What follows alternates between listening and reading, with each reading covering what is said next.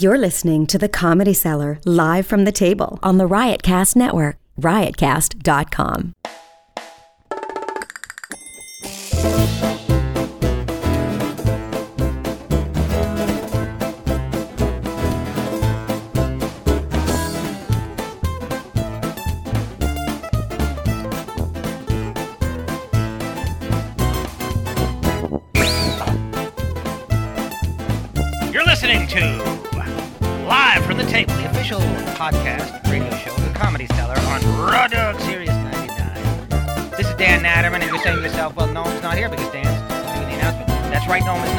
but he is here via Skype all the way from the great city of Ardsley, New York, at his home where he is joining us via Skype. Noam, how are you? Okay, Dan, how are you? You sound clear as a bell. Technology is a wonder indeed.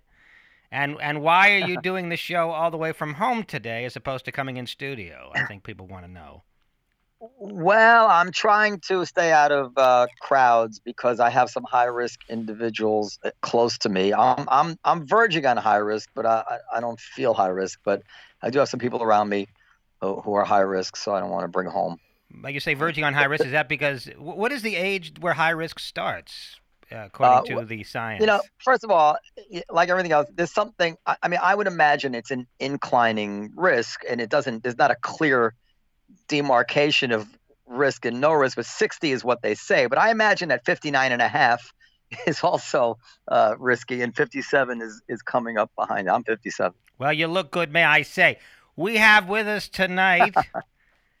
uh, first of all, Gary Vider is here. Gary Vider. Hey, 36 years old. I'm looking good and, and healthy. and like myself was uh, a um, contestant on America's Got Talent. He got Yep. further than me. He was a finalist on season ten, and he's been Diff- on different uh dis- different seasons, but yeah.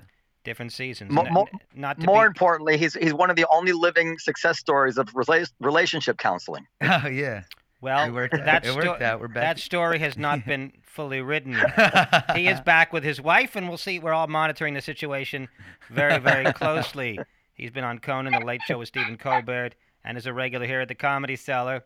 And we'll talk about his debut comedy album, Vider Las Vegas, that can be streamed streamed anywhere you listen to music. And he taped that at the Comedy Cellar in Las Vegas, which Oh, I yeah. just, which I just did a couple of weeks ago. And I'm, I, I just got back from that. We have with us also Rob Long, writer producer. He was a writer for the iconic television show Cheers uh, from 1990 to 1993 when the show ended. That's when it ended. I, in my memory, it ended in 95, but that's obviously a false memory, which Yeah. can't happen. And he's a contributing editor at National Review. Well, you don't see that every day. A Hollywood guy writing for a conservative publication like National Review, but there you have it. And M- co- must be great for your career, Mr. Long. Hasn't Yeah. hurt it. Uh, hasn't, hasn't. I don't think it's helped it, but it hasn't hurt it yet. Mostly because people just in, in LA just assume that's the nation. Mhm. Ah, also co-founder of Ricochet, a center-right podcasting network, and he offers weekly commentary on public radio. Um, Martini Shot from L- Martini Shot. I have written down here. What's that exactly? That is uh, my four-minute commentary on the local public radio station in, in LA called KCRW, which you can podcast too, and it's really just about show business. You know, Martini Shot is the last shot of the day when you're on a, on a shoot. Um, it's you know you call it out. You say, "Hey, it's Martini Shot." you know what? I remember that from my limited, very limited. Gonna but, say, but I- you know. I, I was in a few episodes of the show Crashing on HBO, and I recall Martini Shot. Yeah. Uh, Good show think business that's an lingo. amazing gig. Four minutes of commentary a day, that's great. Oh no, a week. a week. Oh God, I couldn't do a day. I don't have four minutes a day of any kind of insight, but four minutes a week I can kind of like scoop together. Sounds pretty like a pretty sweet gig. It's a sweet gig except for the the money. right. then it's not a sweet gig. Then yeah, it's a gig. Yeah, it's a regular steady gig. Noam, do you want to start uh, talking about what everybody's talking about, the coronavirus, which we've already alluded to? Uh, yeah, I'm very curious to know what, what everybody thinks uh, about the coronavirus. I, I presume that uh, Rob Long is uh, on top of this since uh, got to talk about it, He's got to comment on it. Yeah, I wish I, w- What- I, I'm not really on top of it because it changes all the time. Um, Yeah. And it seems like all of the stuff that we're supposed to do now, we probably should have been doing anyway. I mean, not that I'm doing them. I mean, uh, you know, I Washing your hands. I, I wash my hands, but I don't. You know, I'm not a, I'm not a nut about it. But mostly, like you can wash your hands and then you pick up your phone and you basically have ruined your hands Totally. because your phone is essentially a a men's room, uh, in a pub, like a public Speak for- men's room. Speak for yourself. No, I'm. I, you know, when they test the phone, it's disgusting. The phone is like, you know, those things where they go into the hotel room and then they turn on the blue light and you go, "Oh my Yeah. god." That's what happens when people look at their phones. It's it's disgusting, and we just touch it all the Well, time. Well, because a lot of us use it uh, in the bathroom. Maybe you should stop that. Well, it's the bathroom. You carry, you know, you touch everything, then you touch your phone. You got to Lysol your phone as well when you're done. Right. That's but that's all the this stuff we should have been doing. And Yeah, we're- you got to keep up with and- that stuff. Yeah. What, what, why should we have been doing that? Well, Because, because, isn't there isn't there a, co- a competing theory that says part of the reason there's so many allergies and all this stuff today is because we're too hygienic and we need a little bit of dirtiness is good for us, good for our immune system. yeah, I think you're gonna get a little bit of dirtiness anyway. I mean, look, like the the, ben- the the the really good news about coronavirus is that it's not killing everybody it touches all the time, just indiscriminately. It's not the plague, but uh, Yeah. uh, you know, and I'm not even a paranoid, but the the plague is coming. I mean, it's like it's the next one's going to be really hard, and and we keep getting. The, this is a warning. It's like if you live in LA. I lived in LA for 30 years, and there was, when there was a five or, or a category five earthquake or a five six or something, everybody said the same thing. Was wow, um, I I don't think we're ready for the big one, and then they went off their merry way. Uh, and this is kind of like not the big one. This is like a, I think this is like a 5.3 earthquake size virus. Um, Mhm. But the big, uh, big one's gonna come. Like we, there's no no way around it. You know, we're just gonna have to get prepared. what is this according Yeah, to? but it, but it, if Just the if way the big world one's gonna works. come, do, you know, I'm, I'm sorry. If the big one's really going to come, do I really want to spend my? Because because if I if I if I Yeah. extrapolate your advice, I have to start using condoms and dental dams whenever I have oral sex. And and do I really want to live that way when the big one's coming anyway? Like well, I can't speak for you. I don't, I don't know what you're into. There are people who are into that stuff. So who knows? I, I think that's the case. I think it's more like the uh, just general. I mean, I don't know whether you're using condoms and dental dams on the subway. Maybe you are, but I don't think when I, I only wouldn't. when I lick the. I wouldn't recommend that. I just think probably you're better off. All of these things that people are saying we should be we, we should be doing now, we probably should have been doing. And I'm not yeah. saying I'm not trying to be a fatalist. Not we're all going to die in a plague, but it it you know it's a matter of time. Yeah. Except for the part Well, that you wh- said that we're all going to die in a plague and it's a matter of time. We're, we're all going to die, comma. Well, there's always there will be another plague, comma. It is I- a matter I of come back- Yeah, there's always something bad that happens though. It's like you have Hurricane Sandy. Yeah. If like you were in the city during that time and like half like the Lower East Side was just or the Lower East Side and Yeah. pretty much to like Midtown was just blacked out Totally. and people were just like trying to figure out Yeah. their life. Like like what's going on. But meanwhile you go up, uptown and there's lights and people are just living Yeah, their best right, life. yeah. Like it's just two different like you I, know, I come back again and again and again in my life to perhaps the quote that has had the most impact on me Jim McKay's father, who said, Our greatest hopes and our worst fears are seldom realized. Now, uh, Noam, do you ever hear that quote? I, I've heard something similar. That nothing is nothing is ever as good or as bad as first reported. That's some like some Well, that's, a, that's another quote. But Jim McKay, when the when the Munich athletes, the Israeli athletes in Munich were Mm. killed, he said, "My father used to say, our greatest hopes and our worst fears are seldom realized, but tonight our worst Oh, but- fears have been realized." But Yeah. but but in any case, uh, I think it's a, a good quote, and all I know is that Jim McKay's father said it. I, I don't know. That's I, enough for me. That's enough for me. But um, so I, I that's how I feel about the coronavirus. I don't think it'll be complete and utter disaster, but I don't think it'll. Well, well, thank thank God. I'm sure we can all agree that at least we have a, a president who has a preternatural talent for medical technology. That was- it's almost it's almost a divine intervention that seemed to have brought us Abraham Lincoln during the Civil War. We are truly lucky to have a natural scientist heading our. No, but no, you're usually skeptical about things, and yet here you are staying at home. I would have thought you would have been a corona skeptic. Well, that's interesting because one of my one of my observations uh, in this uh, in this chapter is that the people who are normally saying don't panic, the people who are always like skeptical, as you say, are taking this very seriously, and the people who seem to swallow any nonsense conspiracy theory going around are like, ah, it's nothing. There's a total flip in some way that um, because this is real and it's scary and and we don't we don't know what the truth is, but you know, I've read that there is a, uh, we've all seen the same data. There's a spread from 0.009 mortality rate for the very youngest to something like 25, 30% for people in their mid 80s. And between 0.009 and 35%, you have a huge universe, and they they give us advice on some sort of average aggregate. But for each person, wherever you are in that universe, this is either absolutely nothing or it's very, very serious. And there's a lot of people uh, towards the top third of that curve, you know, and um, it, it for instance, and then I'll stop talking. They're advising people um, 16 over not to go out, basically, to, to work at home, don't go to crowds, whatever it is.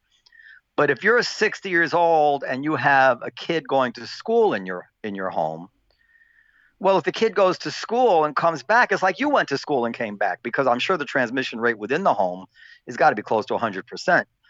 Um, so I would think that already we would have the option, if we have a high risk home, to keep our children home. And if we can, you know, release the lessons and course materials online and stuff like that. So high risk people can protect themselves. But they don't seem to follow the, you know, they don't I seem mean, to my finish the kid's equation. school is shut down. Are your kids in school? No, I kept them home this week because Yeah, I mean, because I'm worried about my wife my wife getting My, sick. my, I, You're I- right. That's Mhm. exactly what you should have done. I read Cornell University is sending all the kids home to do school to do online um, courses for the semester. But do, don't you guys find it hard to find like what's the truth about like what where's the damage? Like eh, people are so confused on like what actually to do besides like wash your hands and like you know not touch your face and like the the the stuff that people know. But I feel like there's so much different like reports of like what's going on. Like are the numbers going down? Where is it increasing? Like obviously like if there are three deaths that happen like you know in Cleveland, it doesn't seem like a lot. But then, but people are freaking out. They're like closing out like rallies and stuff. So it's just so much different information that's like hard to figure out if you should be actually worried. Right. Well, the death rate's It- not it really seem- the most. The death rate is the hardest thing to figure out, and probably the least least valuable number because Yeah. the death rate includes people who lived in China, people who had res- respiratory failure, all that stuff ahead of time. So the death rate is not. It's really the the rate of uh, infection. How how many people can one person infect? And it's about two or two or three almost. and the healthcare system collapsing because they don't have the we don't have the tests they need, and stuff like that. So or so the respirators. Yeah, the respirators, uh, people who need them. So that uh, that's the that's the scary part, um, and that's sort of the part that we should just be prepared for more infectious diseases like this, and be prepared to stay home. And I mean, and look, all the stuff they're doing in China and Hong Kong has actually done a, a lot of lot of ben- has had a lot of benefit to those places. Yeah, China's numbers went down. Like I guess they Kong they too. had like a, a thousand people being like infected daily, Yeah. and then it, that number's down. And- from But and once we they know- we- quarantined everybody, Yeah. that's how they Yeah. got. That's how they got a Right. handle Right. um, on it in South Korea. right. They just fucking shut everything right. down. Yeah, well, there's something attractive about that, right? I mean, that's when these when big emergencies is usually when the, the dictators come out. Well, they I- also they also created like a national database where Yeah. they were testing everybody. We don't have tests here, so people are Right. by and Right. large walking around infected, asymptomatic, and super contagious. Right. Uh, he's just somewhere between was it three I- days I- and fourteen days? hmm I think that uh, I, I Like I- you probably have it down. Why do you figure? I'm just You don't look good. Pr- pr- prudence. I, I'm He's all. got swine flu. and I'm got all in favor of prudence. Zika. I think that Periel is is bordering on hysterical. Um, All right.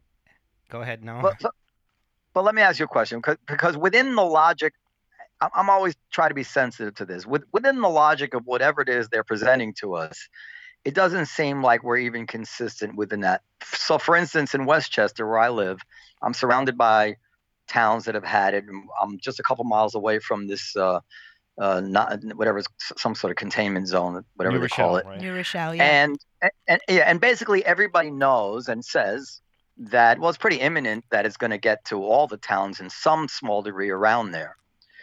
But what they do is they wait until the first kid um, is a risk before they close the school. But of course, then it's too late. The kid's been to school and they pass it all around. That's So I'm like, well, if you know this is imminent or almost, or almost certainly imminent, why are you? Why do you wait until it's kind of too late to take action? Close the schools now. Yeah, You're absolutely yeah, right. you're right.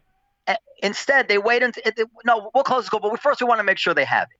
This is Mhm. insanity. You're absolutely right. Well, it's the same thing as the earthquake, right? We're going to wait until we have a nine to prepare for the nine.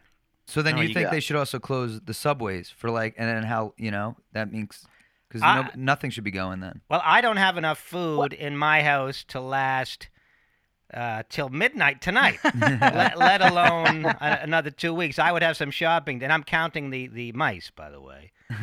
Um, I, I don't. I'd have to do some serious Well, shopping. you should. You should get some food in the house. Yeah, I actually bought cans today. you should. Were I they filled I with food or are they just cans? You yeah, just cans, just regular can, empty cans. Uh, but yeah, I, go, I bought What'd you like get? some some soup. Um, I bought some. I got uh, nuts. Yeah, Uh-huh. some You got tuna, everything, some canned literally I guess everything from soup, Soup to to nuts. nuts, Yeah, yeah. some can some canned tuna, and then uh, yeah. I, I guess the I guess the problem is here we wouldn't know when it ends. Like if they close the subways, right. uh, and then when do they reopen them? Well, they there's should close- Exactly. cases, No, or no, when no, it, and I then it just mean- comes right back, like no, herpes no, no, no, something. no, Yeah. no, no. If you look at what's going on in Italy, they have now had to shut down the entire country because Yeah. everybody. I mean, the rate of inf- infection was insane, and they're literally letting people die because they can't keep everybody alive. So they're they're making decisions about who to save in the hospitals, right? So it's like Yeah. the people who have the best chance of surviving, or the people who are getting breathing aids and respirators and all of that stuff. So that what you're doing is actually the right thing to do. Is to they sh- I'd close the subways. I mean, maybe, but like shut everything down until we have a better understanding of what's going on. but but how about the notion that that every year we have a flu season and people die by the thousands and we don't use the we don't uh, resort to these measures. We don't have quarantine. It's not as Well, contagious as the Yeah, the rate of infection is is it? much lower. Or is this? They just try to make this like a extra sexy. so then they try. You know, that's that's why. And then they're just. I'm not sure we know how contagious this is. I've I've read that it's less contagious than the flu. I'll bet. Yeah, no, I read that too. That's why But the, where are you guys That's reading why all this information is No, in the news media. Yeah, you Well, shouldn't. yeah. But you an- anecdotally, it really doesn't make sense. I mean, here the guy who was the first guy in New Rochelle, the uh, lawyer, Yeah. he's in a co- he's in a coma. The guy, in the, the guy, in the leadership in Iran is dropping dead. I mean, eh, you know, these people have all gotten flus. I, I, I mean, I know it's anecdotal, but like, I don't know well, anybody no, in my it- life it's not. I mean, not dropped anecdotal. dead of a flu at 50. I just never seen that. we, we have a we have data. We have a really good. We have the Diamond Princess. We have a we had a cruise ship was under quarantine, and that's a Mhm. great way to find out how how contagious the disease is, and that's how they got the number. The number is really high, about two, between two and three people, which is pretty good. Like if you're if you're a virus, you you could be proud of that number. That's a good number. You know, that's you should. Uh, like, you can walk tall down the virus, uh, you know, high school uh, corridor because you're you're a badass. Um, and that How yeah, many people from the Diamond Princess have died? Do we know? uh, I don't know, but it, but again, it's like I, I think that when you catch it early and you're you know you're you don't have res- respiratory illness anyway, you know it's not you're you're you're you're in good shape. You're you're you got a fighting chance at, at it. It's not this is not Ebola. You know you don't sort of explode in blood and mucus and piss and shit on the on the uh, sidewalk. You just get you know you got a really really really bad flu. Um, but it's just the, the scary part of it is the contagious part of it and the rate of infection, and that's um, that is what we need to prepare for. We need to be ready to like, yeah, for And we're not. five years from now to like figure out when we're when this is over. There's gonna be another one coming. But But, we're not even ready for this. No, it's like right. every I mean my understanding is that every emergency room in every major city in America operates daily pretty much at like 100%. So Probably, yeah. How how do you get ready for it? I mean, you do what you're Well, doing. You you know you start. no, I'm start saying that's not getting you ready. I- start- I, didn't prepare.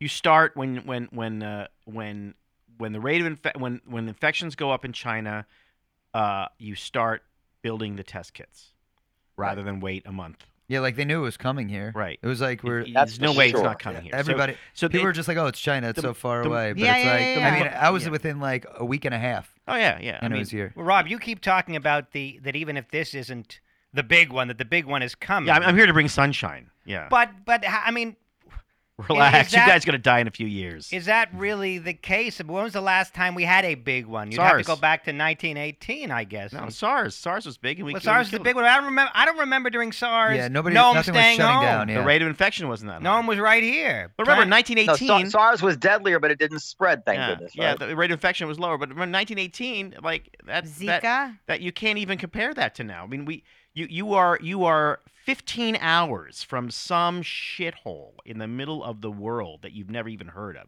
You're, you're, you're 20 hours. Never from, heard of it. I've played there. Yeah, exactly. Right. Well, yeah, uh, Chuck, Chuckles at the shithole, right? You're, you're, you're 20 hours away from the anywhere else on Earth. That you weren't. You weren't. We there are people. People are people are sick in Italy because they went to Iran, and they came back from Iran. That's why they're sick in Italy. The guy sick in New Rochelle isn't sick because he like went to Gristedes. He's sick because he was went somewhere else. He was from. Because they, Like, they were I- I- eating I'm fucking sure- bats. he- he- We also have better medical care than we did in 19. Absolutely right. But if, Yeah. if you don't jump, if you don't get on it uh, on top of it early, then you're in trouble. And in 1918, what measures were they taking? I guess were they quarantining everywhere? Was it? Um, I mean, uh, well, no, they weren't. They weren't as good. We were much better. But This did start from dying. them eating bats, right? I don't know. I don't. I, they- you're not supposed to say that. You're not. Why not? I think it's What's the matter with you, Periel? I think it's considered like not. It's like Not not, what- i- i- okay. if not, no, not what? you have to. See, this has to be the the mystery, uh, mystery origin uh, coronavirus. You can't say Wuhan flu or bad eating flu or There was a Well- market in Wuhan where people were eating fucking bats. Yeah, but been bats bitten by a and bat. You don't know pangolin. that. No, no, no, no, no, no, no. I mean, this is like a scientific fact. I'm not making this up. Oh, I don't. Okay, uh, but Periel doesn't make ahead, stuff up, but she what she does do often is twist. Well, no, there's a live animal market in Wuhan. Right, and those things were vectors for this yeah, disease. yeah, that is true. And then I'm not. human being- I'm not saying. I'm not saying it's not true. I'm just saying that we're not supposed to say it. Well, the, and and this touches on something else, which oh, okay, there's a few things that that, that I thought about while while while Rob was talking. First of all, is that part of what we're suffering from is that it, this is neither here nor there. Like if it had a 20% mortality rate, we would all be in our homes and, and the subway would be shut down and whatever it is. They don't really know how to react because we don't really know. It wouldn't shock anybody if when it's all when the history is all written that this wasn't any worse than the flu. Like you know, we, we Yeah, don't know, right. so they're very hesitant to react. And then on top of that, we have seen introductions of political correctness. Like I remember reading, I think it was in the Times, there was one article which discussed closing the schools and complained about the the um the disproportionate effect it would have on women. I'm like, well, this is crazy talk now, Yeah. you know, like because women are the caregivers. Well- so we're mixing politically correct to say, concepts into into health decisions. Yeah. Well, no. What's that? Speaking of health decisions, what about? Of course, you own several businesses wherein large numbers of people gather. Yeah. And so, what are your thoughts with regard to uh, what you should be doing to protect your workers, your comedians, uh, etc.? Okay, well, uh, um, first of all, I will I will say the business has not been all that affected, and I and I think that's people who Well, you're, you're breaking up a don't have high risk people around them. I'm sorry. You were breaking up slightly. Hello. Hi. Oh. Young young people who don't have high risk individuals around them have correctly probably concluded that they don't really have much to worry about, so they're so they're going out. Um, I, we've taken every precaution we can. I've I've um, I've asked high risk employees to stay home with pay. I've I have thermometers there for the staff to uh, take their temperature. Um, we're sanitizing the whole place four times a day. You know, but all this may be futile if, uh, if people are, are ha- have the disease. You guys still there? I don't know if I'm yeah, yeah, yeah, we're cut off. here. I just made one of So your there was a- there- bartenders put on a pair of latex gloves. th- th- yeah, there was this Why? article in, in National Review. Uh, by, I forget who wrote it, but it, it talked about some case of the virus on a bus in China, and Right. the guy they had video of it. He didn't leave his seat, and he spread it to like one person behind him, four people in front of him, one person on the other side of the bus. You know, But not the person So next to him, right? I mean, it was the weird, kind of a checkerboard thing. It was say it again. I'm sorry, Well, not the person next to him. There were people who were closer and not the who person didn't next to him. it, That's right. and then people three rows ahead who did. Yeah, it's, it's No, I'm, I'm, a- I'm, I'm thinking one reason business has still been robust is because you have all these tourists that came to New York Yep. City. What are they going to do? Stay and quarantine themselves on vacation? That's what, yeah. People were at the show yesterday, and I was like, you know, people are like, I'm traveling, so it's like, yeah, you have to do something. They can't just stay in their hotel. So they're still coming. So- you're still so- getting tourists. So the tourists they're already here. Maybe they planned their trip. I don't know, but but since I think tourists would be less likely to stay home, they're on they're on vacation. Yeah, they booked a flight, but uh, the airlines though they said that you could get or you could get your money back for the flight, or or you just get like a, a refund for the entire year. Like you could just buy another flight of equal value. But um, but yeah, people are still flying. I'm flying this week, so You're it's flying like tomorrow, no? yeah, tomorrow to Detroit and then also Cleveland. So two areas that I know have been infected. But yeah, I mean, it's just, uh, just I feel like people are just going on too, unless it gets more serious. The flights, na- national flights, um, are like twenty five bucks. I read today. Oh, really? really? Yeah, I looked for like, yeah, it's still to like like Detroit. it was like three hundred bucks, but yeah, maybe, uh, yeah, maybe it'll go down. No, are we are we um do we have any more to discuss on this topic because we do have some other other interesting uh, topics to get to. Yeah, what, what, j- I'm just curious. I'm just curious what our, our guests, uh, uh, how they think this will end up. Will it disappear Well, you're Will breaking become a up a, little chronic bit, year to unfortunately. year thing? You're talking. Sorry? To, you're talking to Rob. Yeah, to Rob and, and, and, and my other expert, Gary. Go ahead. Well, Rob's not an infectious disease expert. I want to underline. No, I I'm, know, I, I'm teasing, not, I'm I'm not licensed to practice medicine in the state of New York. That's for sure. Um, I, I, I, who knows? I don't. I'm, I'm not really sure. I think a lot of it's behavioral. So if people do what they're supposed to do, that it's gonna, you know, maybe it'll die, it'll die out when the weather gets warm, and the numbers will go down. And we got to hope the numbers stay down. There was always a SARS bounce. They used to say that when SARS went down, then it went back up. Um, so I, we can only hope that that's what that's what happens, and and we you know we keep the the Purell you know stocks high and you know buy buy shares in Zoom and Slack and all these other The, the like co-working Purell is groups. owned by Jews, by the way. So, oh yeah, well, seventy-five-year-old company. Is that uh, well, it was found. Yeah. It was founded by Jews. So again, I, one has to wonder what these Jews are up to. well, that's funny because uh, my, my, you know, there was this story. I haven't heard about it, anything about it since, but that is there was an Israeli lab which claimed it was going to have a vaccine in four or five weeks. yeah. Um, and uh, I, I told m- our au pair, was from Brazil, I, t- I told her that, uh, I said, look at that. The Israelis, they say they're four or five weeks away from a vaccine. And she says, well, yeah, there's a lot of money to be made. so, She didn't think so, twice so there's, about ano- that there's, there's another virus that Yeah. spreads all over the world. exactly. Um, That's a good relationship you have with your Brazilian au pair, though. I got to say that she Well, felt the- free enough to tell you how she felt no, about. this, yeah, yeah, I'm sorry to interrupt you. The thing is that, and you know, it, this could be a jumping off point. It was so naive and so it, it was not in this. This, it was zero intention of hers to offend me. Right. She Yeah. was literally naive to what she was saying. This is just kind of what she kind of talked. She grew up around, and she just was saying it. You know, so I didn't even, I it didn't even phase me. It doesn't, you know, I, I wasn't even upset about it. Yeah, um, you know, it's I mean, and, and it's also it- it- true. yeah. It's like so. So it's like part of it's like I, you can't be.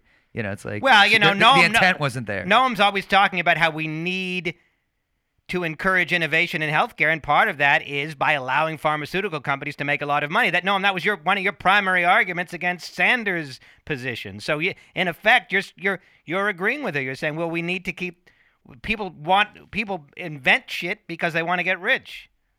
well, well, I'm agreeing with that. I'm not agreeing with the fact that that's the reason Israel has a, has a leg up on it. You know, but whatever. But actually, no. But but it is kind of. I mean, Israel has a leg up on it because they they they see everything in terms of national security. They Right. see everything in terms of a But threat. to Israel their- shut down. You can't fly into or out of Israel. You know that, Right. They're right? not kidding around. Yeah, they don't kid around in Israel. Yeah, yeah. But they're mean, like you- this aren't you know Israel's 11 miles wide, so it's it's the people have tried to invade it for years, and maybe they don't want to be invaded by people, and they don't want to be invaded by a virus. So, you know, they they do see everything as a whether is it going to threaten the state of Israel or not, mm. and this is definitely threatens the state of Israel, especially a little yeah, state but like Israel. Israelis handle shit differently. Like Yeah. they don't panic about things just because.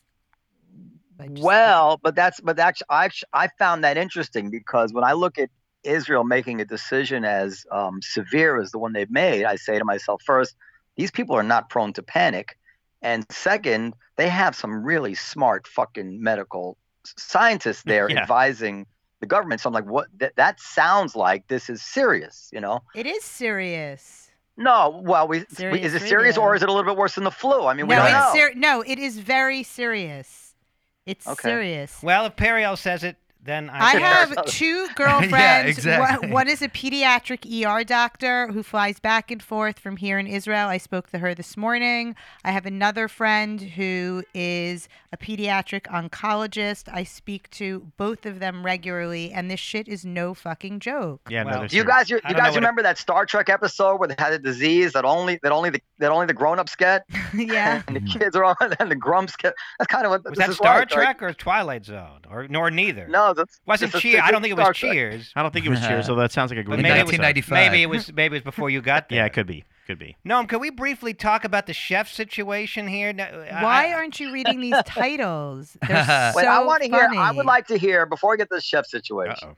Since we have an authentic uh, intellectual there, and I don't mean Gary Who, Vider. me? Yeah, yeah. It's not, I I, thought knew we you weren't talking me. about me. Well, who's the authentic intellectual? We Yeah, have a, I t- gotta a. TV joke, ri- a comedy. Yeah, give me a break. No, no, he writes from National Review. So, so Rob, can you t- tell us what your take is? Uh, what like your your most interesting observations have been on this primary season on the turnaround? Uh, looked like Sanders was a shoe, and now it's Biden. Like you must you must have thoughts on all this. Yeah, the the, um the Democratic primary voter came to their senses, and they like, well, we, we, we what do we want? Do we want health care, uh, you know, Medicare for all, and open borders, or do we just want to get rid of Trump? And they Right. decided they just want to get rid of Trump. Now they that may, not not that it may succeed. They may not get rid of Trump. I'm not sure they're gonna, um, but they'll probably get closer to it with Biden than they would ever do it with Bernie Sanders. And their Right. point was that you know the, the, these the hive mind of these parties is supposed to be this is how it's supposed to work um, and it really has worked that way flawlessly um, until 2016 when the Republicans went insane. Um, nobody ever expected Republicans to go insane. They expected to be Democrats, and it turns out the Democrats are the ones that kind of right the ship at the last minute and think, uh, you know what, we'd rather win. Now they may still may lose, but it's if you're able to put money down on who's who's in a better shape to beat Trump, it's it's got to be Biden, not Bernie. Bernie can't even get the young people who say they support him to vote for him. So, he, you know, the young Bernie bros aren't actually voting for Bernie in the primary. So, how are they going to vote in November? They're probably not going to show up then either. So, you know, they just the, the party, the, the party without it's this is not the party, uh, you know, elite or the or the or the insiders. This is just your your Democrat primary voters um, made a prudent choice. That's how it's supposed to work. Well, what about uh, you know uh, Biden's mental, his cognitive uh, functioning, which seems to be is getting called into question. You know, so these gaffes that he's making, these these verbal uh, slip ups. Well, at no, at no time in American in recent American political history has that ever hurt a candidate. I mean, people win the presidency sometimes by a lot of votes, having said weird stuff on the stump. But is is it possible that he does have cognitive uh, functioning issues? I, I can't. I also I would say that I don't think there's been a presidential candidate that doesn't have that. I think that's actually a, considered a qualifications that you're a little bit nuts. Well, but but but people talk about senility. You know, we, I mean, um, and all these candidates are so old. I mean, Ronald Reagan was running this country with like Well, Ronald- full-blown fucking Alzheimer's. Yeah. So. Yes, and Really? that's, that's Really? and, and he was better at it than a lot of people who didn't. don't- You know, little also. You know, give me more Alzheimer's if you're. If you Well, he didn't have. He wasn't. A, Didn't have it. Yeah. He didn't have it at that level. He was starting, perhaps, toward the end of He's his getting old. He, what are you term. Talking forgetting about? He had Dan, total Dan, Dan, to- Alzheimer's. to be- he did when he died. Perry, I'm yeah. gonna, I'm gonna, I'm gonna let me talk for a second, Perry, and then you can just Google a little bit about Ronald Reagan, and you can come back informed. Um, uh, but uh, I don't think that it's it's fair to, to say that Biden is showing signs of senility. I, Well, I people think are what is saying it, and so fair, yeah, I'm asking you Yeah, if, yeah. if you think it's fair. Yeah. Okay. But what I think is more fair is that he's showing the signs of being a 78 year old man, basically similar to all the 70 year 78 year olds in our lives. Um, Sanders is an exception. He's very vital and he's doesn't seem to have slowed down. If you, if you imagine if Bernie Sanders could present himself in a young body, I don't think we would detect much amiss. Uh, if you put Joe Biden in a in a 40 year old's body, like what is up with this dude? You know. So I, I don't, I don't. But the question is, if he's slower, does that? I, I don't know that that means his judgment is going to be worse, or that um, he, you know, that he's going to make crazy choices, that he's going to start answering the banana. Like, like, I, I think. Well, so I what don't if he does answer the scared off by banana? just the fact he's old. Yeah. Huh? And wh- wh- so what if he does answer the banana? You know, th- th- what harm could come Yeah. from answering a banana? He's gonna order the banana to do something. Arguably, uh, a, a cognitively impaired president. No, but I'm saying in- I don't think I'm saying I don't think he's impaired. I just think like you know, there's not many 70 may year not old be, winners yeah. of Jeopardy. Right. You slow down a little Yeah. bit. It doesn't mean you got stupid or, or insane. It's just like right. you can't remember the name you can't remember the fact I, i'm suffering we all it's, it's a continuum it doesn't you know I, I i can't remember names like i used to my god it, it's scary but i i know it's, it's not alzheimer's Well, it's also like let's let's you know be clear here. He's not running against, uh, you know, Albert Einstein. Uh, he's not. You know, he's going to be running against uh, a morbidly obese seventy, late seventy-year-old president who spends an hour and a half in hair and makeup. Well, he's in his early 70s, actually. Yeah, well, you know, and he's gonna and he's running against that person. So, you Yeah. know, when when the voters in November see the two of them, it's not like they're gonna, oh my God, Joe Biden's out of it. He's saying things that don't make any sense. They're gonna say, oh my, we, how do we get here? How do we get? So they always say almost, how do we get to? Thi- how what what karma did we do as a nation? What what orphanage did we burn down in a previous life that led us to this moment where we have this weird fat guy who is in lipstick and masca- mascara, and then this ancient weirdo thin guy who's like uh, shouting at the clouds. By the way, what what what? So leaving aside s- s- uh, Biden's uh, cognitive um, slowing down, whatever the word is for that. Um, what about the fact that there's going to be a lot of very very angry Sanders supporters? Uh, what? How much? How much threat does that pose to the Biden campaign? You mean in the general? Yeah, Well, the young people aren't going to vote anyway. They don't, so it doesn't matter. Have they? ang- they- They'll, they'll be really angry on Twitter, and then they'll just I don't know. They'll be binge watching some shit on something on Hulu, and they Mm. won't vote On on Quibi. election day. Yeah. Um, the, the, the, the the young voter is just a moron. They don't vote, so they, they you don't lose anything. Um, and the rest of people hate Trump, so they're going to vote for Biden. And if he's smart, he's going to scoop all of them up, plus the people that are like, well, you know, if Biden's smart, he'll just say to the American people, "Look, I'm not going to be that liberal. I promise you. I'm going to be normal. I'm re- I'm really not going to be liberal. Uh, you vote for me, and I promise I won't be liberal." And uh, a lot of people will take will take that bet. You know, Trump is not a popular president. He should be a lot more popular than he is at, with with the economy the way it is. That's really interesting. I, I totally agree with you. And and one of the one of the things that really disturbs me about uh, the way the media handles all this is that they haven't sufficiently trained the public to understand that this is an election in three or four states and Yeah. that the national polls don't mean anything. We know already who's going to win the popular vote.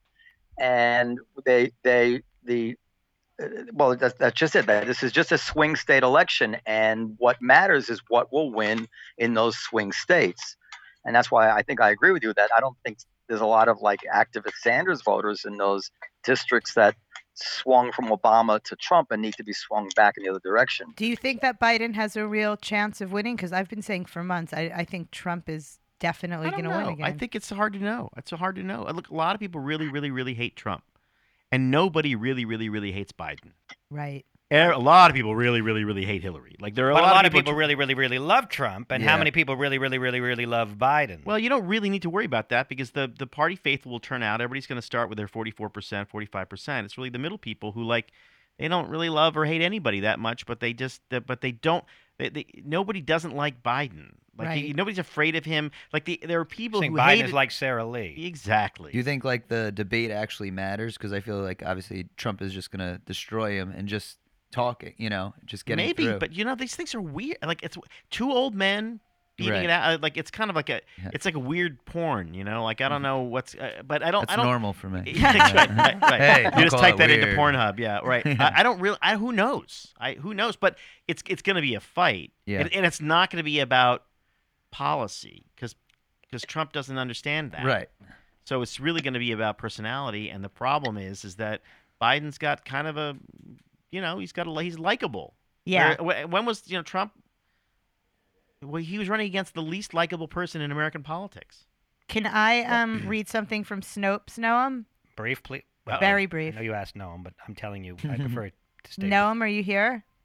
yeah i'm, I'm rolling my eyes go ahead go ahead It has long been rumored that President Reagan suffered from Alzheimer's disease years before it was diagnosed in 1994, five years after he left office.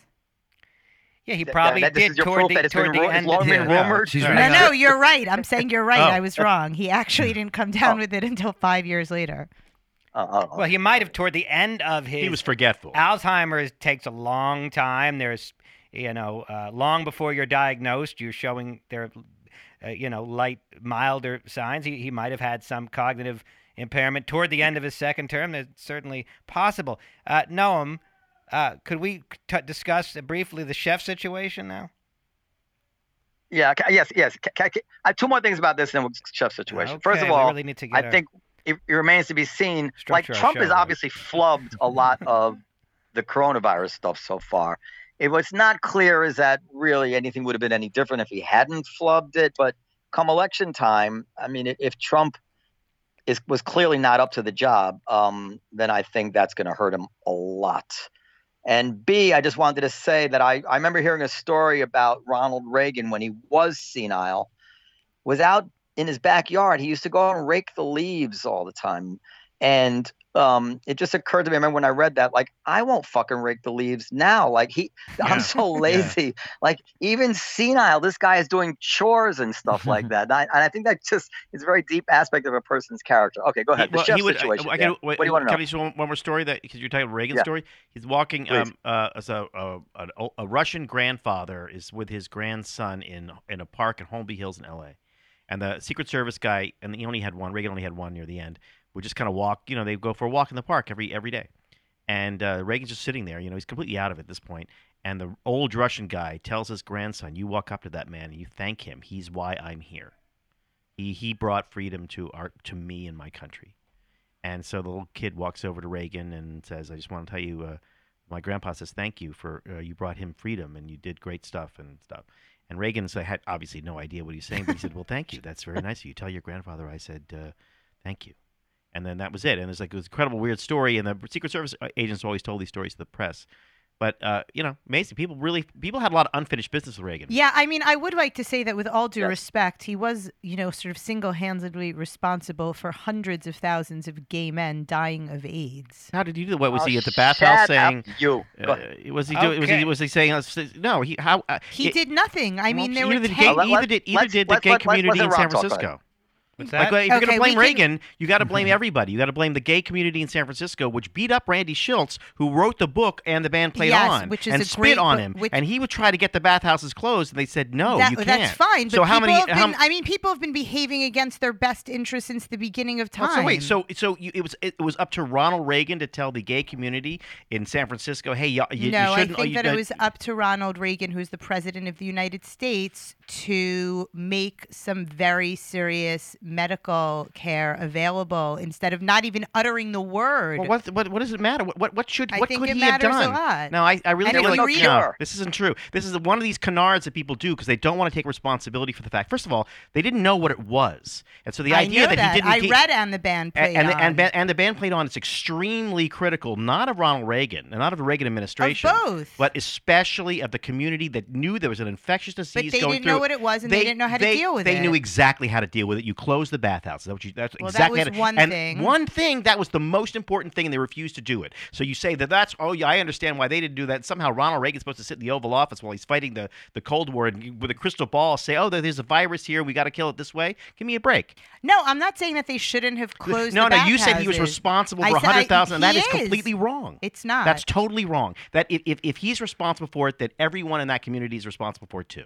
Well, I don't think those are mutually exclusive points. Rob, you'll you'll Periel often uh, speaks. Uh, Uh, uh, Periel, Periel. I'm just curious because you know we, we keep Periel Periel on the show because she really pitches fastballs right over the plate. Right. and, and, and, and from time to time we, we, we need to score runs. But, but I'm just curious. I, I don't know the story about Reagan, but uh, who is more who is more directly responsible? Reagan for the deaths of X number of um, people with AIDS. I don't know if it's hundreds of thousands, It is. Oh, and maybe it was, uh, or um, no. I mean, I don't think you you wouldn't extend the Reagan's blame forever to every single person who ever gets AIDS. I don't know what within his within the time that his impact was felt, but Ronald Reagan and AIDS or Obama and 500,000 dead Syrians. You get Like- like so what- mad at what- me when I do things like that, when No, you're trying I'm- to I'm argue with me like, about like, something why- and I why- change the I subject. never- like I don't, I don't like. There's some really direct connections to big numbers of deaths that don't really seem to get your, you know, your, your. I'm your- not a your- fan of the Syrian deaths either, but we weren't talking about that. All right, fair enough, fair, fair enough. um, Um, I, I would like to move the conversation along. Yes. Let me guess the To the Uh, chef. chef. I, I, Yeah. As a general matter, I, I, I don't mind when Periel, uh, you know, uh, contributes, but I don't like when she kind of takes the conversation off into a completely different direction. But in any case, that's just food for thought. Noted. Speaking of Speaking of food. speaking of Yeah, food, there you go. you talk about a transition. yeah. Um, now, now, Rob, I want to just uh, set the table, if you will, a food analogy. Um, here at the Comedy Cellar, uh, we, you know, we have a restaurant uh, upstairs from the club, and Noam wanted to bring in a new chef, really uh, take things up to another level. He he hired this chef after testing several chefs, and I loved him. I mean, you know, I mean, you know, he had different specials. We'd have a, a variety of foods that we hadn't had before, and uh, he made a wonderful uh, uh, uh, uh, fried chicken. Oh, I yeah, thought his chicken. pappardelle was great, even though Liz didn't like it. But no, uh, Lynn Lynn Cobbleton, I thought it was terrific. Anyway, he's been fired, so now we're back to the old No, menu. no, I- no, no, it wasn't. It wasn't fired. It just didn't work out between us. He wasn't fired. Okay, but he wasn't. He wasn't. Well, how do you? How do? You, what is it when a guy works for a place and then the next day he's not there anymore, and he didn't quit? I mean, listen, I I, I like the guy, and I don't want to say anything uh, Spending a lot of time on the air that's going to make it look like um, there's anything bad about his cooking or the way he acted, whatever it is. I don't want to harm his career in any way. You know, not sometimes sometimes it just doesn't work out between um, talented people or whatever it is, or or good people with good intentions. Um, So but, wh- uh, where, where are we now in terms of of of because the comics here have, you know, I Gary, I, I don't want to speak for for You could- you, you but speak let's face it, we want some new stuff on that menu. A, nice, Well, a, we're, a little I'm bit of trying. a I switch ha- I is have a good. That meeting fried with chicken a, a was food great. consultant. I do. I do want to um, get on the menu, but you know, as I told you, it's it's um, I'm I'm so bogged down with my family and my kids and whatever it is, and the amount of time that it takes to really throw yourselves into uh, That's throw why- yourself into a, a restaurant. It's uh, it's not the best use of my time. So, but we are trying to do it. Liz is on it. Uh, the food in the Olive Tree is quite good as it is, but it's not. Um, but we're not. You know, uh, we're not. I don't know. We're, we're not serving meals heard around the world. I would like to. I'd like to be more like a Blue Ribbon, that kind of restaurant. Uh, we'll get well. I, with with We'll regard to you being uh, too busy to handle the situation, and I hear you, and I certainly am not unsympathetic. But I did have a suggestion. I think I texted you. You thought I was joking. I said put Aruba Ray in charge. Aruba Ray knows two things. He knows banging NYU chicks and food, and the latter could could be of use to you. Ray knows food. the, Ray- for- the former could be of use to me too. I'm not out of the game. But but Ray is he he knows food. I mean, and uh, look, I'm I- out of the game. I'm out of the game. Go ahead.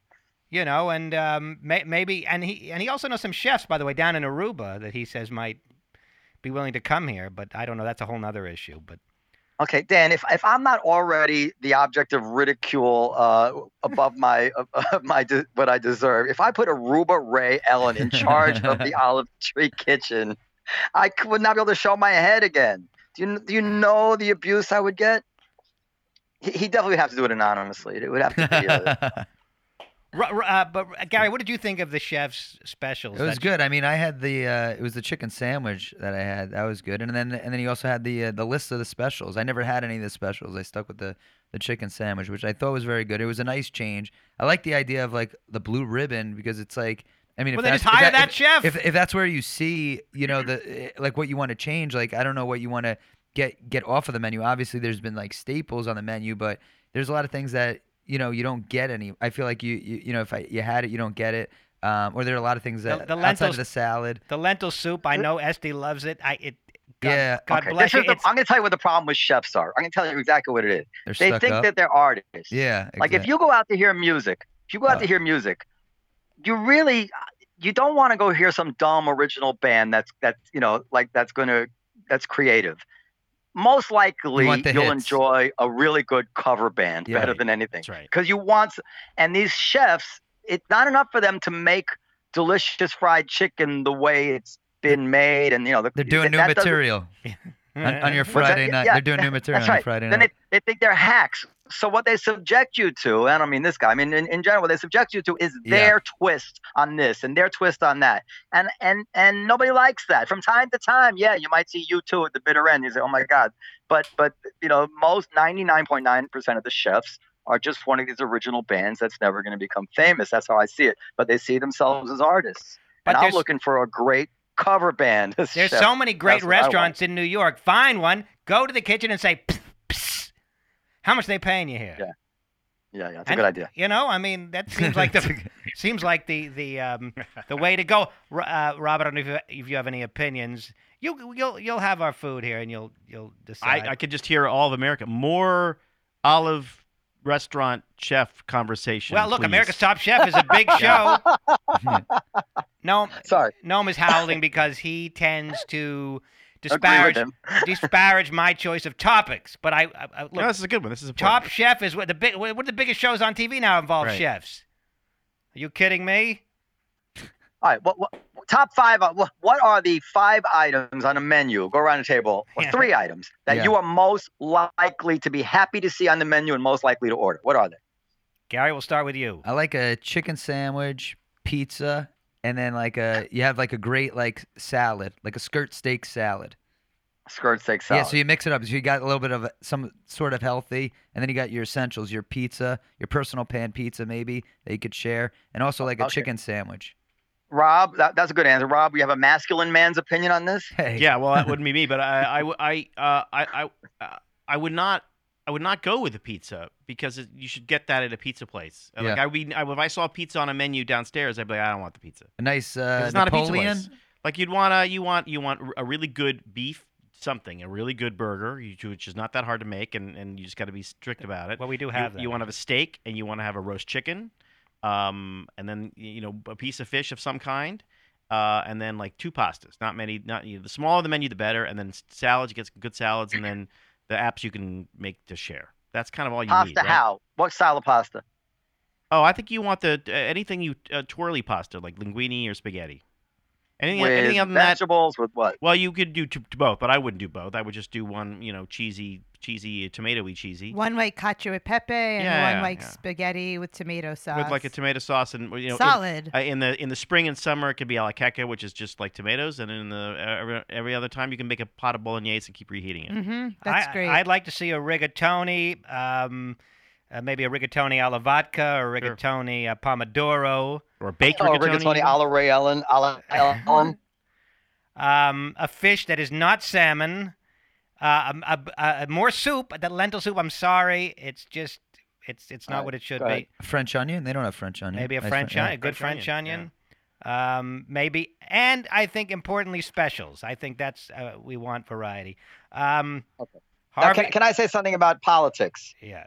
Well, oh, okay, go ahead. uh, one one of the things that that it, that I really enjoyed about all this was seeing the viciousness the viciousness of the way everybody attacked Joe Biden.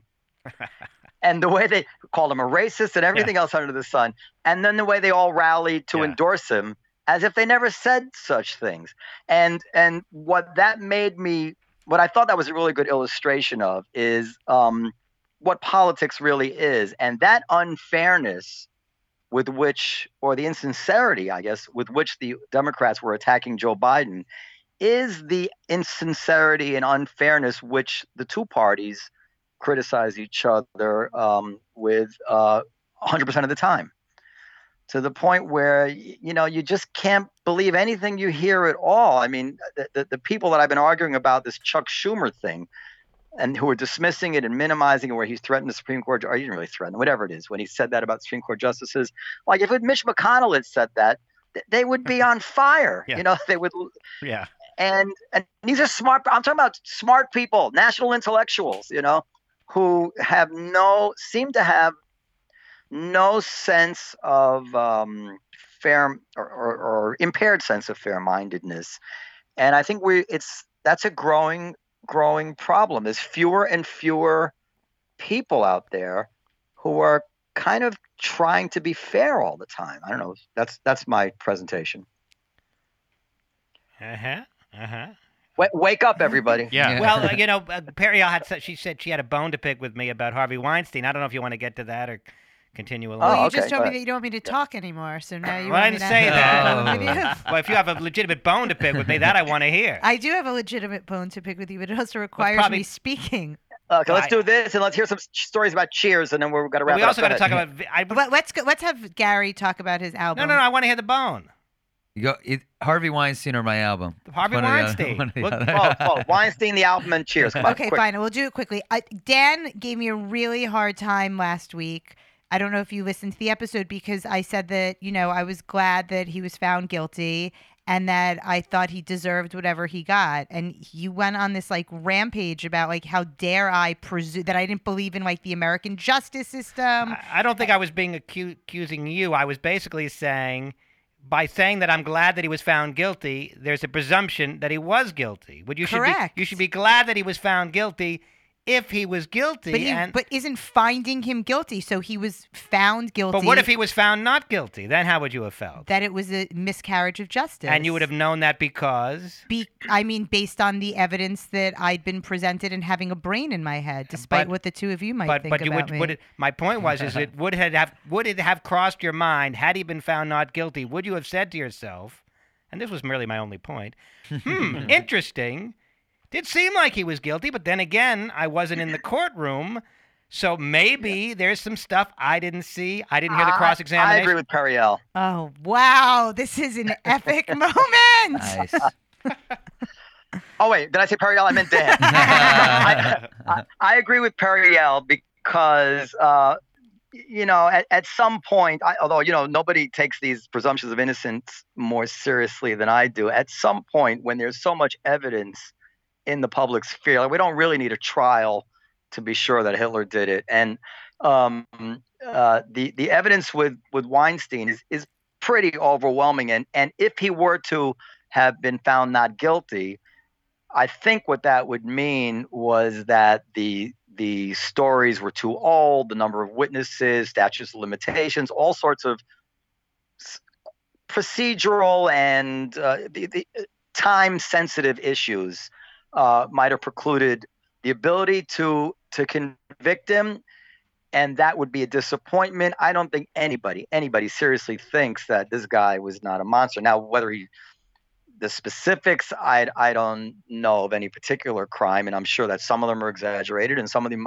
some of them he might not have done. It's very difficult to believe that this is all just one big conspiracy to get harvey weinstein. That's just a tough one to believe. That's what i think. Thank you, Noam. You're welcome. Um, that that that was well, he got 23 years. What do you think of that sentence, Noam?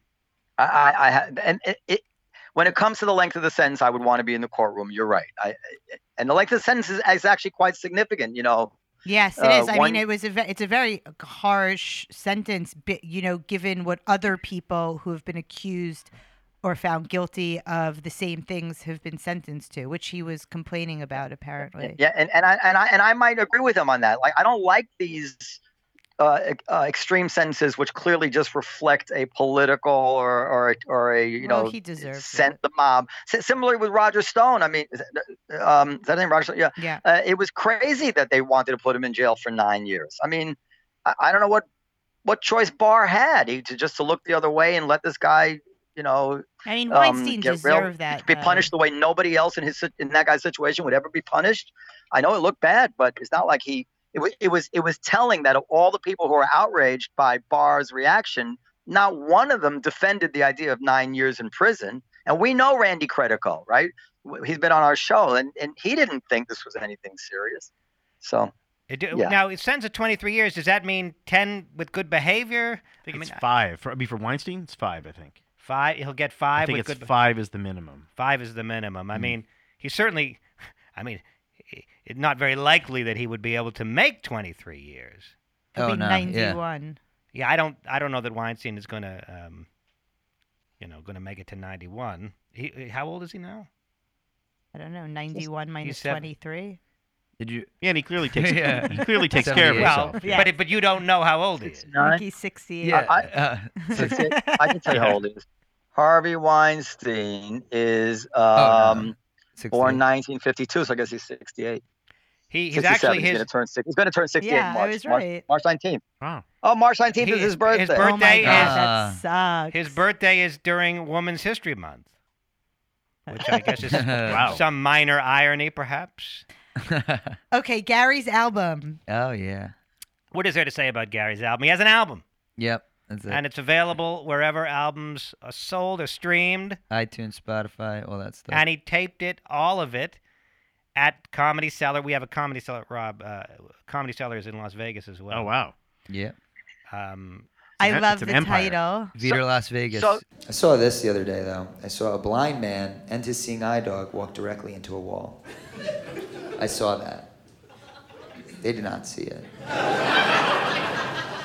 And right after the guy yelled at him, yelled, You didn't do your job. You didn't do your job. And the dog was just looking up, like, I don't even know how I got this job.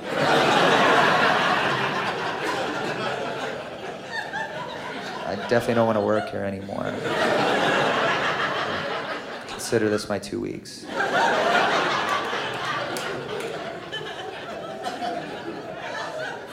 I said that joke at a show once. In the audience was a blind man and his seeing eye dog. Yeah. Right after I said it, he stands up, yells out, not funny. And he walked out of the room. But his dog stayed.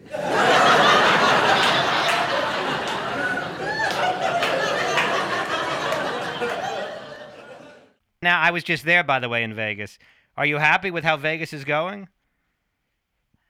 Uh, yeah, I, am- I am happy with it. Um, you know, like like like everything else, I'm worried about what the virus may bring, but um, yeah, Vegas is doing all right.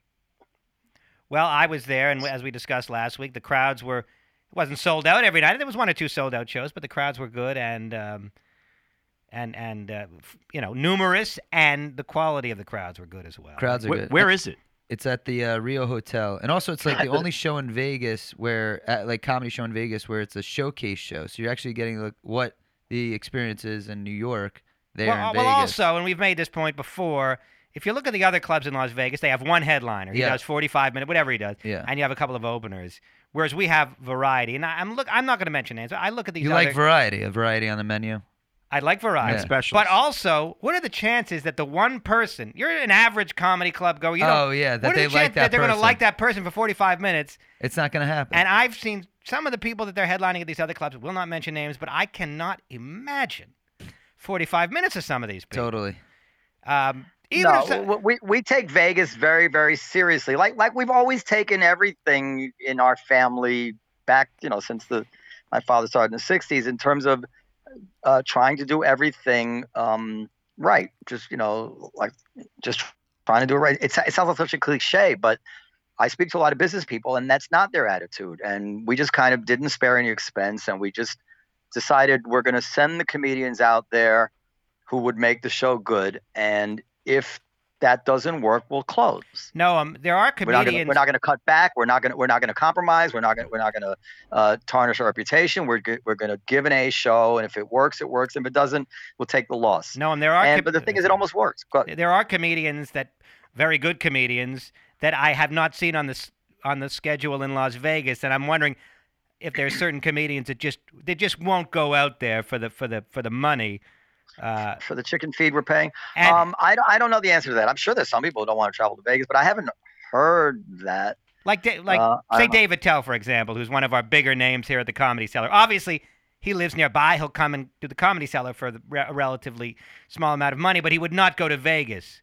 I guess. Well, they- he has he has gone to Vegas. He he, he Well, he's done some yeah, he's done some headlining. uh, and the headliner, and he's trying, and he's he's planning to do some like Attell and Friends shows out there. But yeah, but of course, David Attell is is not um he's he's not to be compared with um the average working comic. Attell is uh is a celebrity, you know. Well, so- I I would I would say I would not be insulted. I personally would not be insulted if you paid certain comics more money to go out there. Hmm. I know a lot of comics have issues with well, what is he getting paid or what is he getting paid? I personally would not be insulted if you decided to say, "Hey, Attell, you know, we would like to have a special. We'll give you 10k and we can go out there Friday, Saturday, Sunday." You know. Yeah, you know, I would do that. I, I don't feel I don't feel that I that I can do such things. I just um uh I I don't know that that's um I, I I'm you know I'm always reluctant to ask people to do things because I know they don't want they they don't like to say no.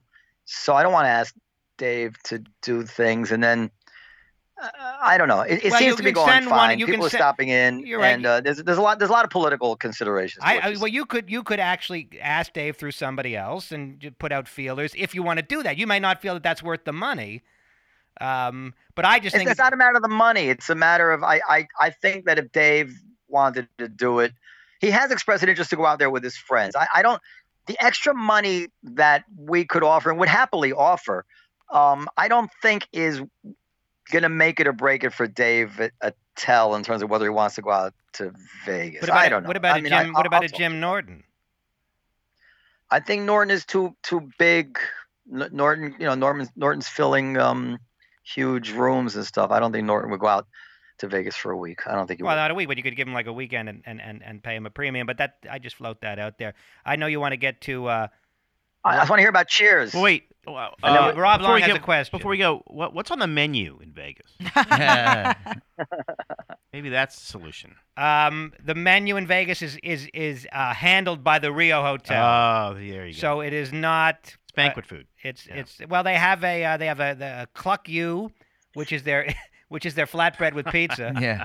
the Mother Flucker, what's it called, Mother Clucker or something?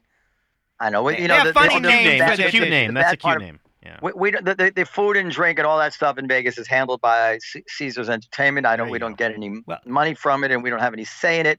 And um, we, But- you know, we work around the union. But I do applaud you, Rob, on your interest in all things culinary. Well, I just assumed. This Because is my only as time you I've been on a podcast. I assume that's one of the things you as talk you about. know, that is a, as I've said, you know, Anthony Bourdain, if memory serves, had a very, very big show based on Yes. food. So I don't, I don't No, know no, that it's without a doubt. completely uninteresting to people, and I think people like to hear my complaining as a general matter. uh, cheers, of course, for our younger, uh, our younger uh, listeners, was an iconic show. Uh, one of the.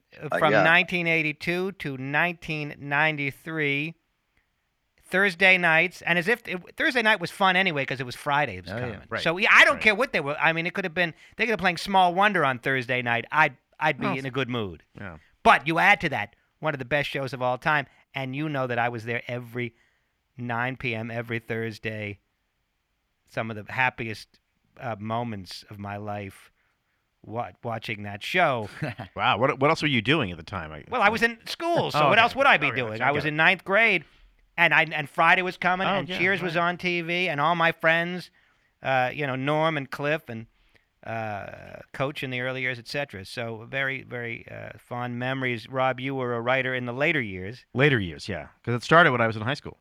Yeah, we Uh, were not, yeah, not I- that different in It age. started when I was 16, and then I, jo- I joined when I was 24 in the eighth season. How'd you get a Oh, wow. job that good a job that you must have gone to Harvard? No, no. That's the only explanation. No, no, I went to Yale, but uh, but no. There you go. The uh, the the TV in that in that time was kind of a closed shop, and but they always needed material, so nobody really knew how to do it. Now everybody kind of knows. You go to any College campus now, and everyone's writing a spec, right? Everyone's like, I'm, I really want to. I'm doing a show for Hulu. Everybody.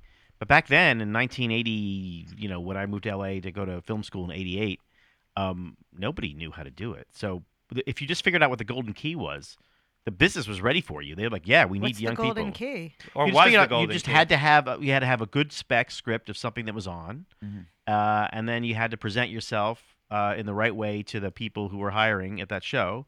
So you looked like somebody they'd want to spend all day with on it. So he's basically gonna live, you're in the living room all day with these people, and if you seem like you're sort of agreeable and you you know you get sort of somewhat appro- appropriate hygiene, um, and you weren't talking too much, um, they take a shot. So how did you know what the golden key was? Is that because? Did you Oh, I had an agent. Like so, so I wrote a bunch of bunch of spec scripts, and I got an agent, and she just said, "Go in there, wear clean clothes, don't say anything, don't try to be funny, just listen, and if they ask you a question, answer it." Did you have family in show business? That No, sort of, no, no. so how did you New get? England. How did you get? Where you I went. from? I went to. Uh, went to New England. So I went to. Um, I went to UCLA Film School after college, and I was writing feature films because that's it's what an you did. unbelievable story that Yeah. that's the advice that your agent gave you. Can you imagine hmm. somebody saying that these days? No, I it can would- it would- imagine it your agent saying that. it wouldn't be true now. I, I wouldn't give Shut anybody up, that advice now. But back then, it was like, yeah, you just like you gotta, you have to.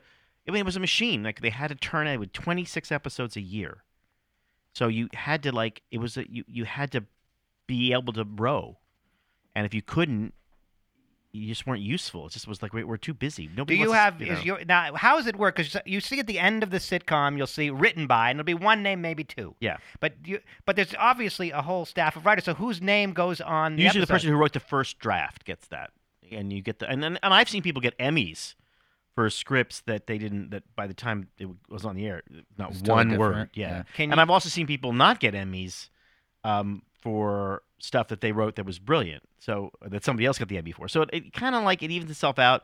It's really more of an accounting thing. Like if you write the script, you're you're the, the named writer or you're one of the named writers. You just that's when you get the residuals. And and now it's on Netflix, so you're getting money from that, I guess. Yeah, very.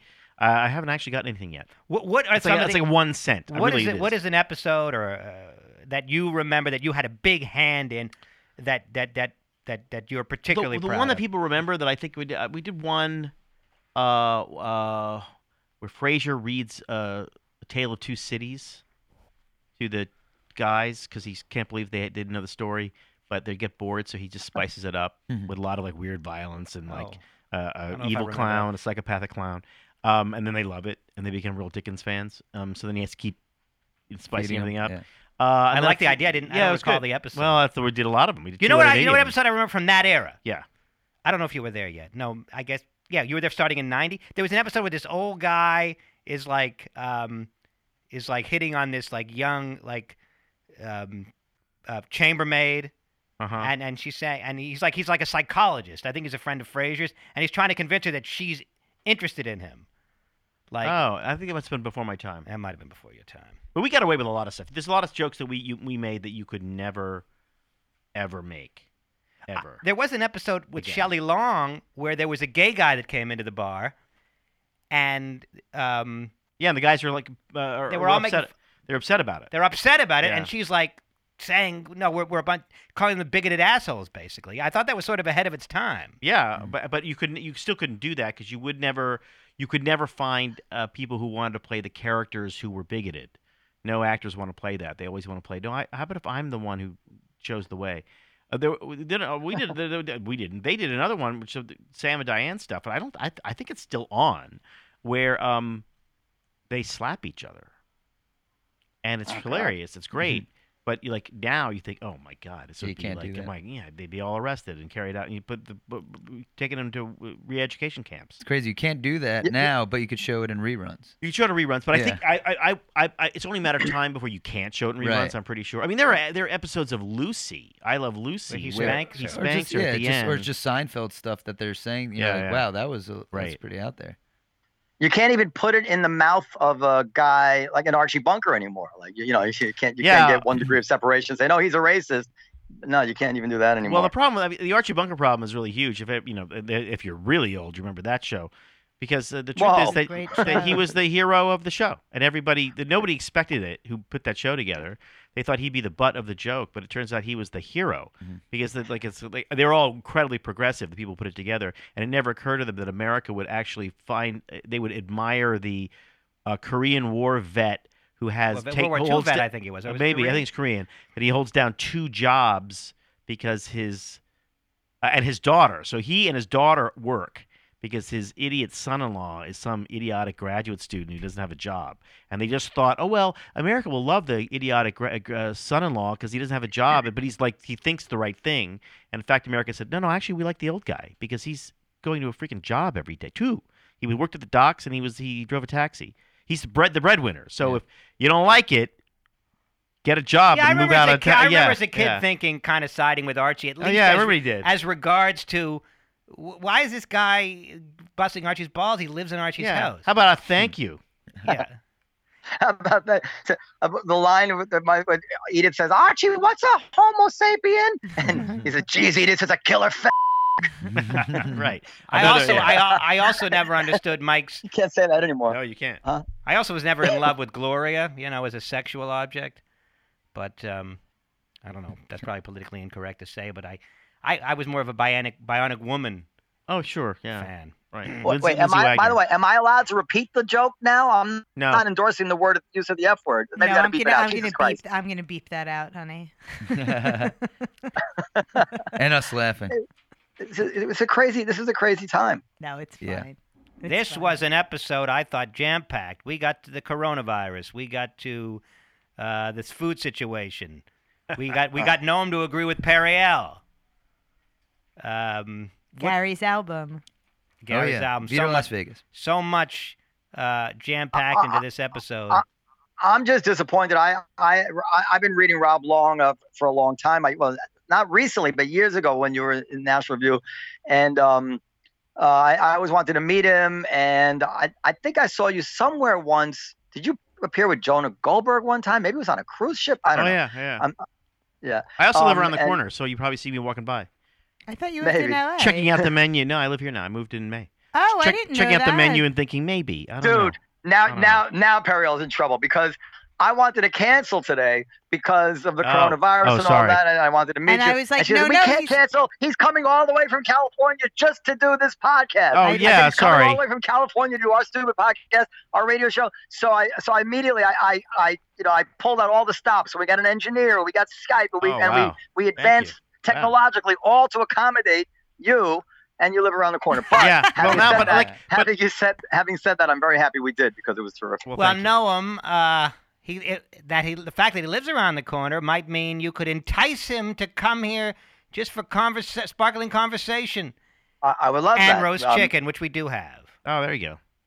In fact, all the Yeah, items you mentioned, uh, we have good burgers, good steak, Wait, and roast let, chicken. let, Then let what's all Gary the- just what's say all the bye and complaining tell us about? where to find him on social media. Well, we're about to get out of here. Go ahead, Gary. Oh yeah. Um, on at garyvider.com and or not at garyvider. Yeah, at garyvider.com. Now, if you And, like uh, clever, No, just you, at Gary Vider. Yeah, at garyvider. if yeah. you like clever, right. if you like a thinking man's comic, then Gary Vider is for you. Ah, thanks, Dan. Um, Vider Las Vegas Vider Las Vegas. filmed uh, or taped at. I got to do a new tape. Uh, mine, mine's very old. I need to do a new Yeah, album. recorded live at the Cellar in Vegas, and also I have clips that I post on Instagram from uh from those those shows. They're brilliant. And You're a a soon to- brilliant Okay. joke writer. and a soon-to-be father, if I may. Soon to be five. Yeah, June uh June sixth is the due Wow. date. Yeah, we were gonna get divorced. We got back together, and uh now there's a baby, and then we'll get divorced after that. Look, And, if you're and- asking, hey, look, I, I advised I advised him not to go to couples therapy, and he, he didn't take my advice. yeah. Uh, I, my, I said that couples therapy that if you go to couples therapy, whatever you do, don't tell the truth because you, you can't ever hear that stuff. how solid do you feel this marriage is now going into its the next phase, which is being parents? Pretty good. We're not fight. We're the couples counseling really helped. So we weren't, you know, we slowed down on on fighting. Everything's like talked out way better. We're communicating way better. So yeah, going in. Can I get the name pod. of that therapist? Yeah, uh, sure. Gary, Her name's If, if, if you if you were to, if you were to if you were to um you know uh, No, I- I aggregate wouldn't be in the all, sa- yeah. all the changes of behavior patterns between you and your wife, what percentage has she changed in order to stop the fighting? What percentage do you need to change to stop the Oh. fighting? Uh, I think she changed 100%, and then mine was uh, I've stayed the same. There's really nothing. That's how it feels. I, I just had to play different mind games to get that to that 100% for her, you know. But uh, yeah, we got. Oh, I mean, we got there. I love Gary Vider. He's a beautiful man. Uh, I guess that's it. No, unless we have other business to get to, uh, should we uh, sign off? Sign off. Rob, Make where sure- can we let find Rob, you? Let Rob get Rob a burger and, a, and some comedy. Rob, there you you go. have you can eat for free tonight, Wow. or probably. I mean, my guess is no one would comp you as a general matter, but I don't have the authority to say that. No, no, I understand. That. Ro- Rob, do, do you ever read the Coleman Hughes? The, the, the this uh, he's really a, a young man who a writes wonder- uh, for Quillette. Oh yeah, that's right. Co- Yeah, that, Quillette's great. Yeah, I do. I do read it. Read him. Well, he So, comes uh, here for burgers. Coleman is a good Coleman is a good friend of ours. He comes down to the Alpha all the time. Oh, He- cool. He also plays trombone. We play together. But uh, I, I, you you would probably really enjoy meeting him. Well, thank you. I, um, I- he's around all the I time. look If you forward to it. come over. I, I Yeah. do. I, well, as you know, I live around the corner. Look for Rob Long's byline at the National Review and uh, Martini Shot on National Public Radio. That's me. Um, you can you can Po- reach it Podcast at comedycellar.com. podcast at comedycellar.com for questions and comments and menu recommendations. of course, Periel has two books. I don't trust any bush that isn't mine. The only Uh, bush I trust is my own. And get on your knees. on my Let's knees. do it. no, I, it's unbelievable every time.